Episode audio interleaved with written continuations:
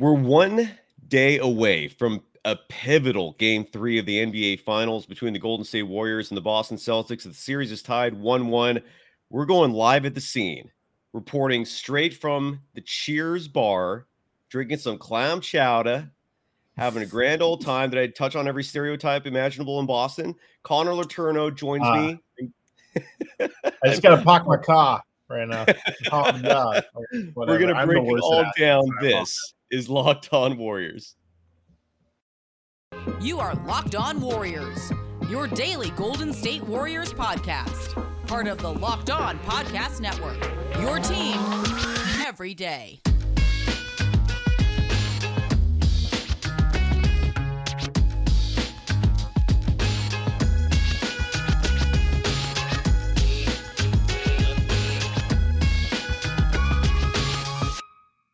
Thank you for making Locked On Warriors your first listen every day. We're free and available wherever you get podcasts. Today's episode is brought to you by Prize Picks. Check out prizepicks.com and use the promo code NBA or go to your app store and download the app today. Prize Picks is daily fantasy made easy. I'm going to get into Prize Picks, by the way, during our first live read because I finally created an account, got some money in there. I had fun playing that. We're going to talk about that in just moments. But right now, Connor Letourneau is even more fun. He's joining me live from Boston, live to me. Anyways, we're recording this on Wednesday morning, June. Or is it Tuesday? I'm so lost. Tuesday. It's Tuesday. Thank you. Tuesday, June 7th at 8:30 a.m. Pacific time, 11:30 a.m. Pacific time, where Connor Letourneau is at a hotel in Boston, Massachusetts. How's the scene there, man? It's been a long time since the Warriors have been hyping up team flight videos, but that's what was going on. I don't know if you fly with the team or how your travel works, but how is the scene in Boston as we gear up for tomorrow's Game 3? It's good, man. I mean, I'm a Southwest guy. In the finals, it's the only time of year where there's a quote-unquote media charter, so media members can actually fly on this special NBA charter. Just all the media members. You're not with any of the teams. But I declined to do that because I need my Southwest points, man. I need those. I gotta fly for free this summer. So, I flew commercial. Had a very long layover in Chicago. Didn't get in till like 11:30 last night. Wow. But I'm good. And you know, the early vibes I'm picking up in Boston are people are just kind of ready to get this thing going. You know, these 2-day breaks between games are a little brutal, you know. I was just telling you before we got on this podcast, like, I don't know what to write today because I feel like we've written about 20,000 things in the past 2 days as a group at the Chronicle, and I don't know what else there is to say right now. So hopefully this conversation will help get those gears turning for me. Yeah, heck yeah, man. The muse comes in many forms.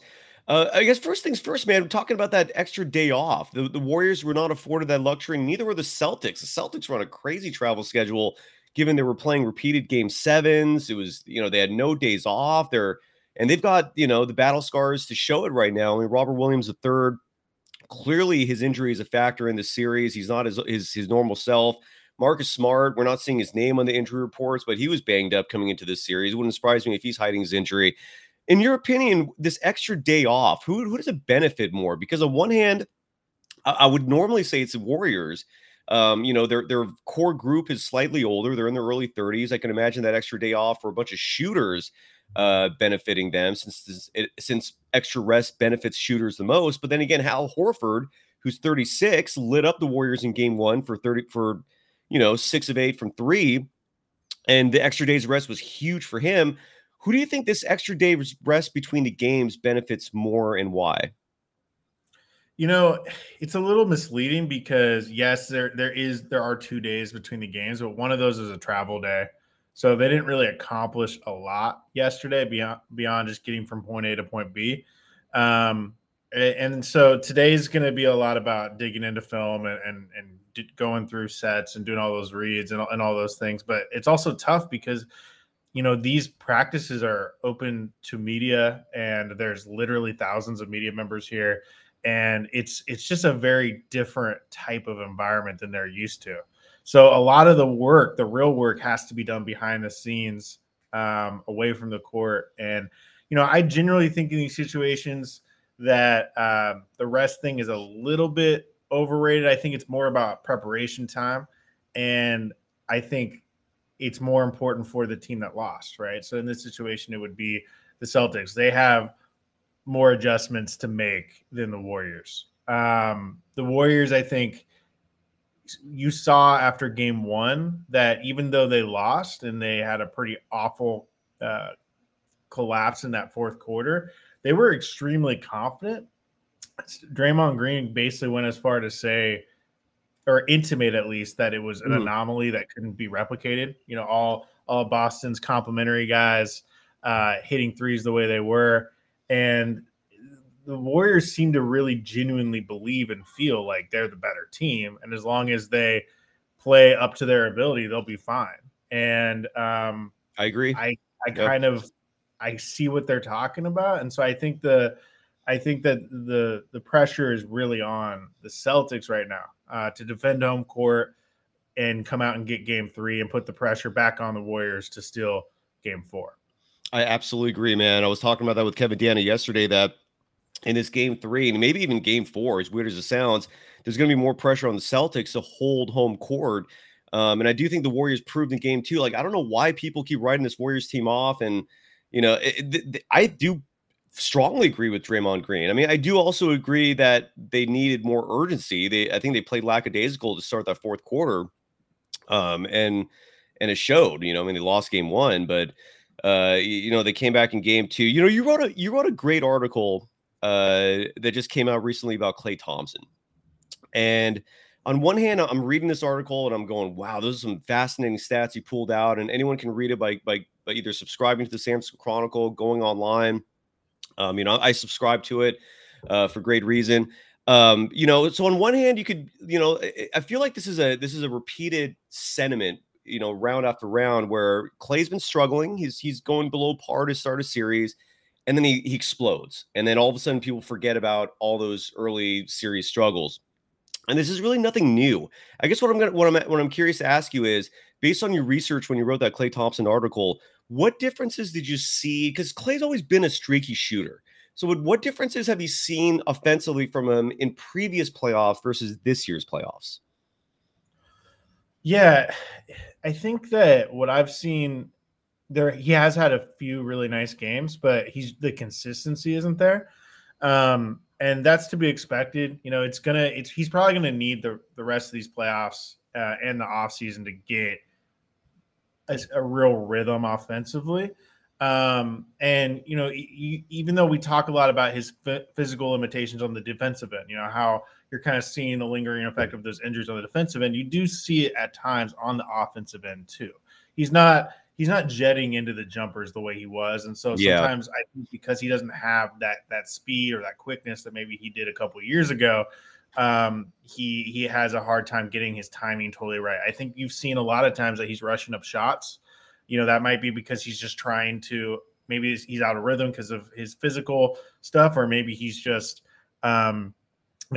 kind of over eager. There could be a lot of reasons for that, but I think you saw in game two that he was rushing his shots a lot. You know, he wasn't going through the full shooting motion. He was just kind of throwing him up there. And, you know, he needs to get back. He needs to calm himself down. He needs to get back into more of a rhythm, more of a flow. And, you know, I think I agree with you that he very well could be ready for a huge game in game three. But the thing that concerns me about Klay is that I think we have a large enough sample size right now to see that he's not the same defender. He's not close to the same defender, to the point where the Warriors are putting him on Al Horford rather than like a Jaylen Brown or a Jason Tatum. And to be completely honest with you, he struggled. You know, he's struggling to stay in front of Al Horford at times, which is, you know, it's not unexpected given what he's coming back from, but that's a serious issue. And when you're not being very consistent offensively, it does make you somewhat of a liability at times. And I'm not saying that, you know, Steve should pull Klay or anything like that. Klay has built up enough equity in this organization to deserve the benefit of the doubt 100%. But it is a situation that the Warriors have to deal with. One stat that a lot of people might not be aware of about Klay. Okay.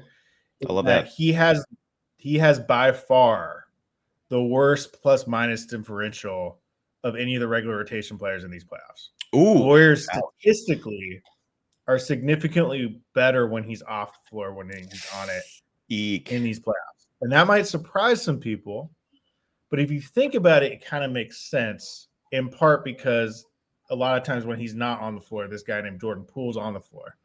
And Jordan Poole, even though he's been up and down at times as well in these playoffs, has helped the Warriors win more than Klay probably has.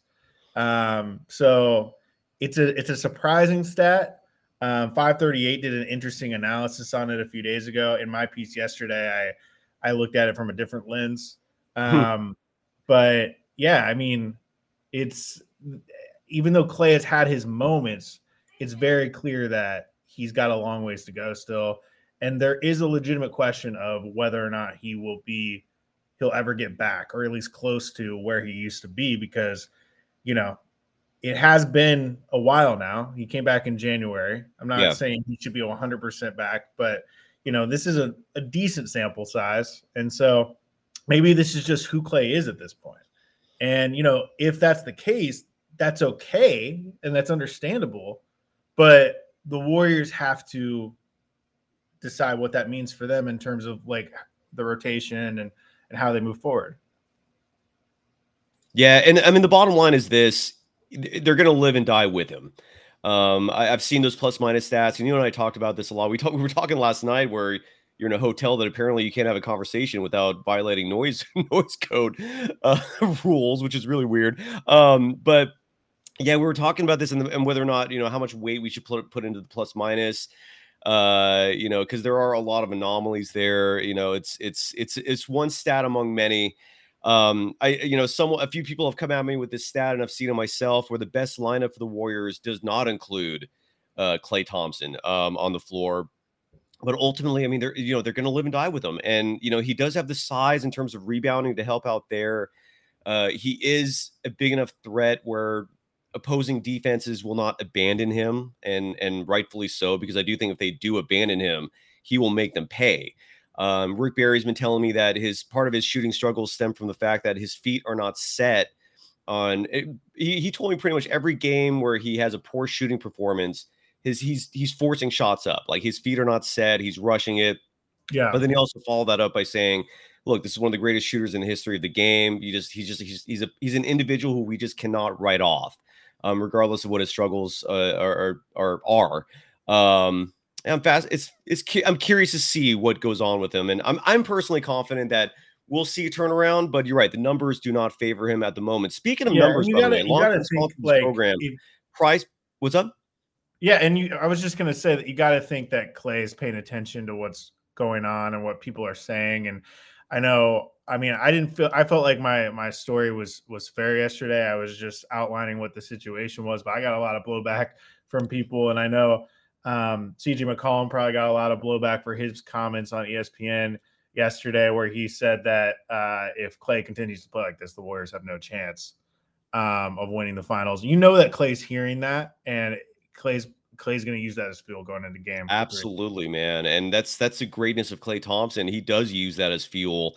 And Steve Kerr has complete faith in him, and I think rightfully so, regardless of what the stats say. Wait, Connor, are you telling me that you wrote a column that was just a smidge critical of a Warriors player, and all of a sudden Dub Nation just jumped all over you? I'm shocked.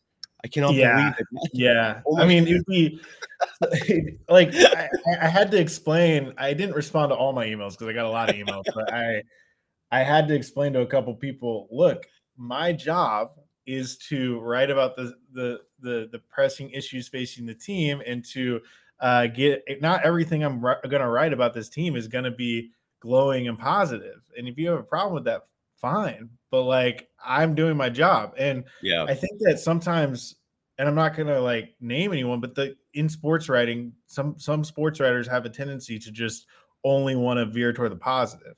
And I think that readers kind of get used to everything being positive sometimes. Mm-hmm. And so when there is something, I don't even want to say critical, but just bringing up something that's not positive, they kind of freak out and they're like, why aren't you going along with everyone else and being positive? It's like, I'm trying to do my job over here, man. Jeez.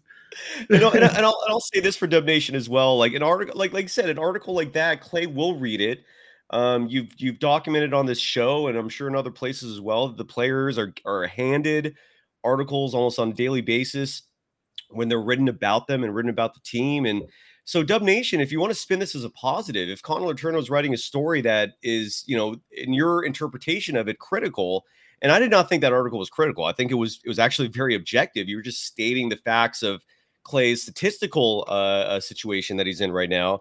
Look, he's going to use that as fuel. And I do think, look, the Warriors have to win game 3 or 4.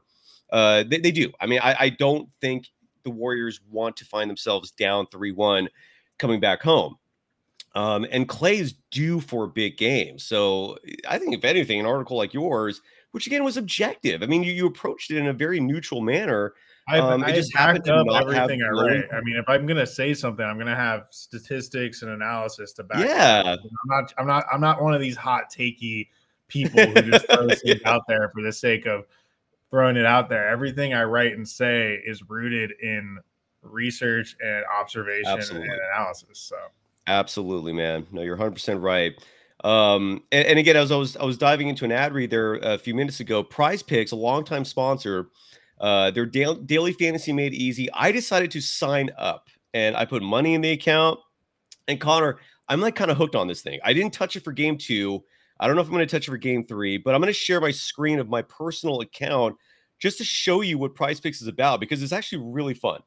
So you basically pick over-unders. You got to pick a minimum of 2 players and their over-unders. So this screen I'm showing you right now is a scoring chart. So, for example, you can bet on Stephen Curry and whether or not he's going to score over 28.5 points. In other words, he's going to score 29 or more, or he's going to score 28 or less. I'm going to stay away from that one. Anything you see here that looks good, like Klay Thompson, for example, is due for a big game. His OU is 18.5. That tells me the bookies think he's due for a bigger game, given he's averaging, I think, 13 in this series. Jordan Poole might score more than 13.5. I don't know.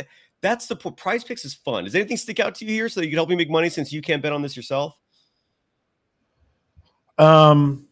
Speaking of Klay, I mean, the Klay stat's interesting. 18.5. That seems high. It does, but he's also due, right? I think that's why they said that. You could bet on other things too, though. You could bet on like turnovers. Their turnover thing's like tantalizing to me because Draymond Green, 2.5 turnovers. I think that's normally a safe bet on the over when they're on the road. But I don't know, Jason Tatum's turning the ball over a lot. That's why he's OU's at 3.5. He's actually at a record-setting pace. The point is, this is Prize Picks. That's what you can do. You can bet on assists. You can bet on rebounds plus assists, blocks. I mean, you name it, you can bet on it. It's super fun. And it's just daily fantasy made easy. It's a grand old time. You folks can all sign up as well. Just go to the website. And for a limited time, Prize Picks has an exclusive no-brainer of an offer for all our users. Users get $50 for free if a player in your first Prize Picks entry scores just a single point. When I signed up, Jason Tatum just had to score 1 point for me to nail one of the 2 overs, and I won. That was the easiest win ever. But you must use the code NBA. That's right. This is an exclusive offer available to Locked On fans. Sign up today and use the code NBA for $50 free if a player in your first Prize Picks entry scores just a single point. You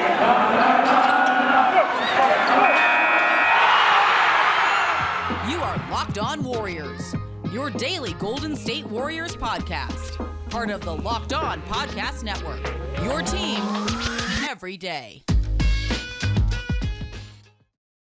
Thank you for making Locked On Warriors your first listen every day. Make sure to go check out the Locked On NBA Big Board. Host Rafael Barlow from NBA Draft Junkies and author of the NBA Big Board newsletter is joined by Richard Stamen, Sam Ferris, and Leif Thulin, giving fans an in-depth look into the NBA draft, mock draft, player rankings, and of course, the big boards. It's free and available wherever you get podcasts. You can follow Connor Letourneau on Twitter at @CON_CHRON, Con_Cron. You can follow me, Cyrus Sotzos, on Twitter at DogSurfRoadshow. What is your prognostication for game? Actually, you know what? No, let's save that for the end. I want to take a step back. I'm not ready to jump into predictions quite yet.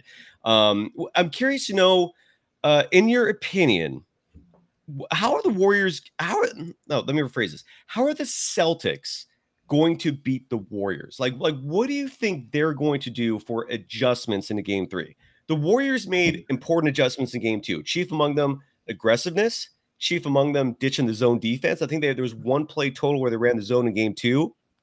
And obviously they mixed up defensive assignments. Klay Thompson, as you mentioned, was guarding Al Horford, and again, they were doing man D. So none of those 3-point shooters were wide open in game two.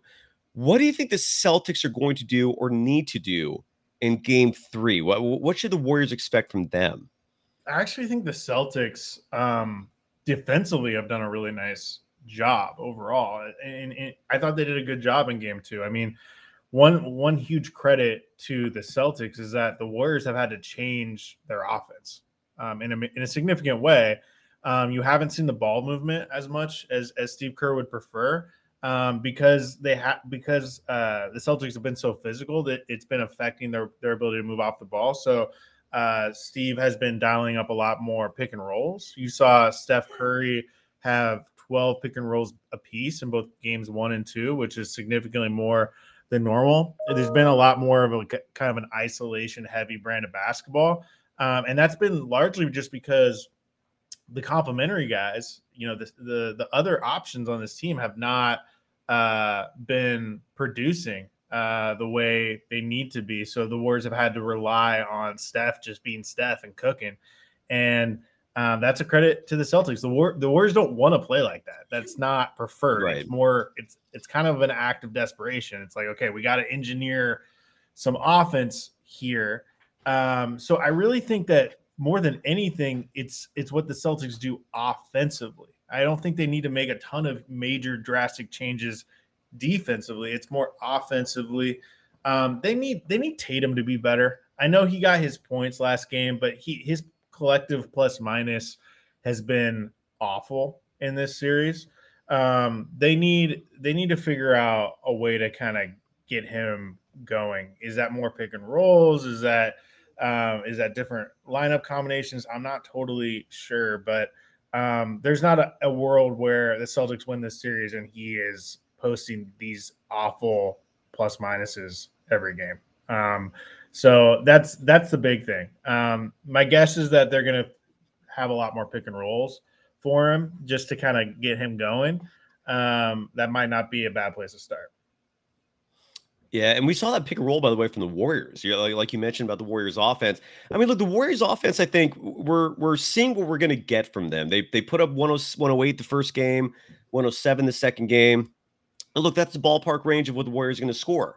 The Celtics, I thought game one was a total anomaly. Putting up 120 on that Warriors D was just eye-opening. And then we saw, I think, more of a reversion to the mean in game two where they put up just 88. And look, they might put up more. I mean, I wouldn't surprise me if we saw 100 from them, but this is where ultimately I think why the Warriors are the better team is I don't think the Celtics have enough firepower to match them. And we'll delve into that a little more because I really hope the Warriors have been gobbling down their Built Bars. They're on the road. These things are protein packed. Connor, I know you need these things. You've had them before. By the way, Connor, I officially have a new favorite flavor of Built Bar. My mom just ordered me the Built Bar granolas, which are and she got me the chocolate peanut butter. That's officially my favorite flavor, man. These are like the least chewy of all of them. You got that granola in there. It's still healthy. It's still packed with protein. Sounds really good. It's still really low on sugar, low on calories. I think it's only like 130 per bar. And again, the protein is really good for you. It's collagen protein, which your body absorbs more efficiently, and it provides a ton of health benefits. There's a million reasons you should try Built Bars. But for now, let's just say that the granola bars are the way to go. If you just go to Built.com, you can get your pick of the litter. There's a million flavors to choose from. Go to Built.com, use the promo code LOCK15, and get 15% off your order. Again, use the promo code LOCK15 for 15% off at Built.com.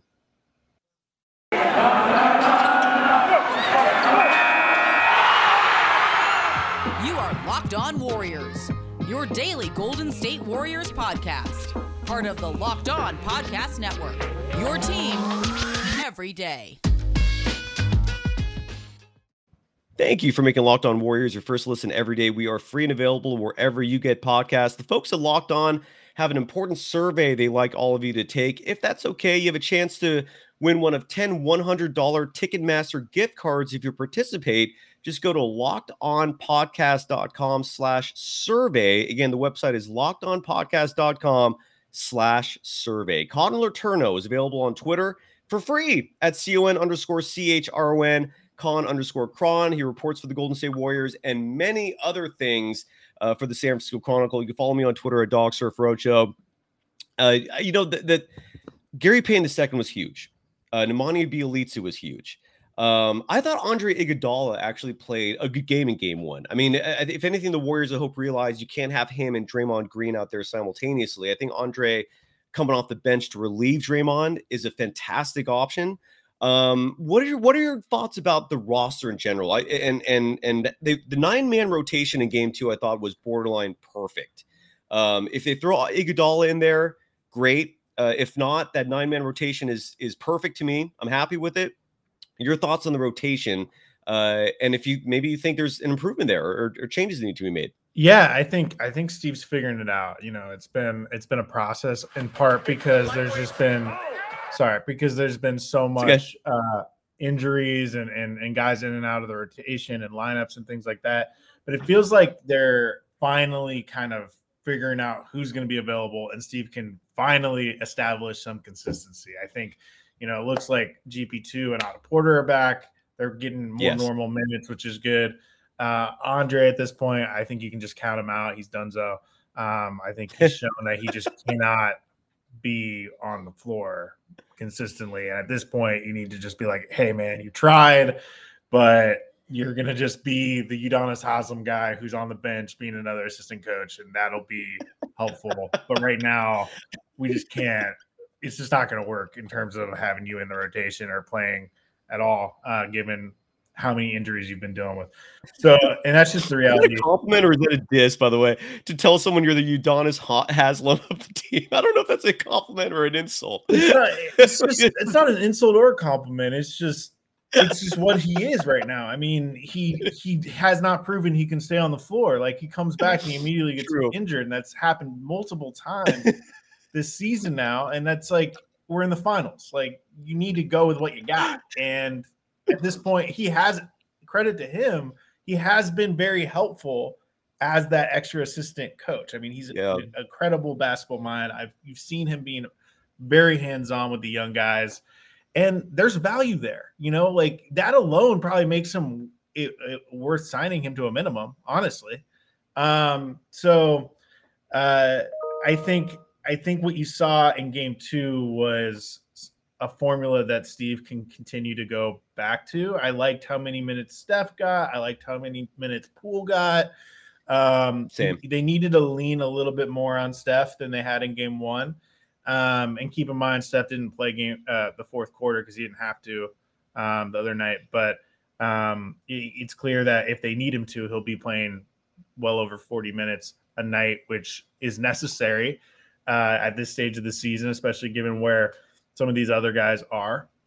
And so, yeah, I really like the combinations and everything. I think, you know, as we've talked about, guys haven't been perfect. You know, Klay needs to play better.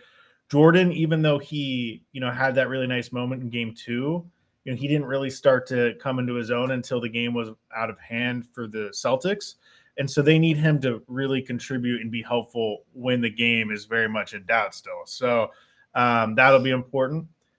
But adding someone like GP2 back in the mix cannot be understated. And same goes for Otto Porter. I mean, did you see their plus minuses from Game 2? He led the team. Absurd. He tied for lead. Yeah, it was absurd. Right. I think Otto was like plus 23, and GP2 was plus 15. He was 24. He was plus 24. He tied with Looney and Steph for the lead on one field goal attempt. It's crazy. It's just, and that's what I try to tell people. It's like all the Moneyball people out there, and I think that's where people have whipped on the Warriors so much, is that so many people just rely so much on analytics to judge players and teams. And maybe it's just a time thing. They just can't watch this team enough, but you can't judge this team based on stats. You can't, because there's so many intangible type players like Gary Payton II, like Otto Porter Jr., I think Bjelica, by the way, proved that he belongs. I hope he even sees more minutes in Game 3, especially if Iguodala does not play. So Iguodala to you is Dunzo? Like, you don't think they're going to see him again in this series? I would be surprised. But, I mean, I haven't. No one has said anything affirmative about that. I just, reading the room, would be surprised. It's like, I was a little surprised he came back at all. Honestly, just given how people had been talking, including Draymond publicly and things like that. And then he comes back and immediately gets hurt again. And it's just like, okay, we've been through this a few times this season. I mean, literally where he is gone for an extended period of time, comes back and gets injured in the first game back. That has happened multiple times this season. And once that starts to happen, it's like, okay, it's the writing's on the wall here. You know, you're 38, I believe. I think everyone kind of assumes you're going to retire at the end of the season. Just, you know, camp out on the bench, be really hands-on with the young guys, pull aside Jordan Poole during every timeout, and you'll be helpful. And honestly, the truth is those minutes are probably better spent on GP2 and Otto Porter and those, maybe even Moses Moody at this point. That's just the truth. And it's nothing against Andre, but it's more of a compliment to those other guys. Mm-hmm. Yeah, I hear you on that. And I honestly think his mentorship of Draymond Green is maybe most important. He seems to be a routine, calming presence for Draymond when the emotions start running wild. You got to run. I know you got to go real quick before we wrap things up.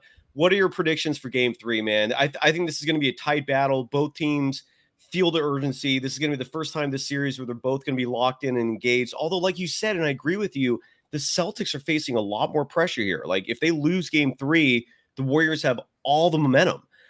So what are your thoughts on Game 3, man? What do you think is going to happen? I honestly feel like the Warriors are going to shock some people and they're going to win Game 3. And it's going to change the whole tenor of the series. Because if you're going into Game 4 in Boston and the Warriors are up 2-1, that is a totally different vibe. I just think that the Warriors, as we talked about, are figuring things out rotationally, and Steph right now. Steph is, you know, at his best, and I feel like you can rely on him. And I feel like a couple of those complementary pieces who've been struggling are going to step up. I think Klay is going to have a bigger game. I think Jordan's going to be more consistent. And if you add that to what Steph already is, that's going to be really hard for the Celtics. And so I actually think that they're going to surprise some people. I still think that we could go back to a Game 5 in San Francisco with the series tied 2-2. But I don't know. I'm feeling like the Warriors might pull a rabbit out of their hat tomorrow.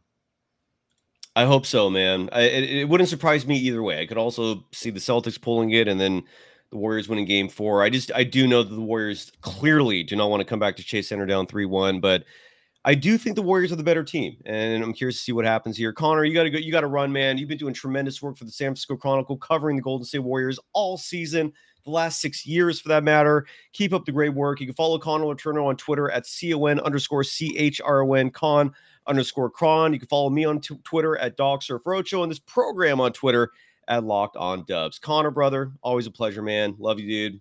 Talk to you soon, man. Have fun. Thank you. Bye. Later, brother.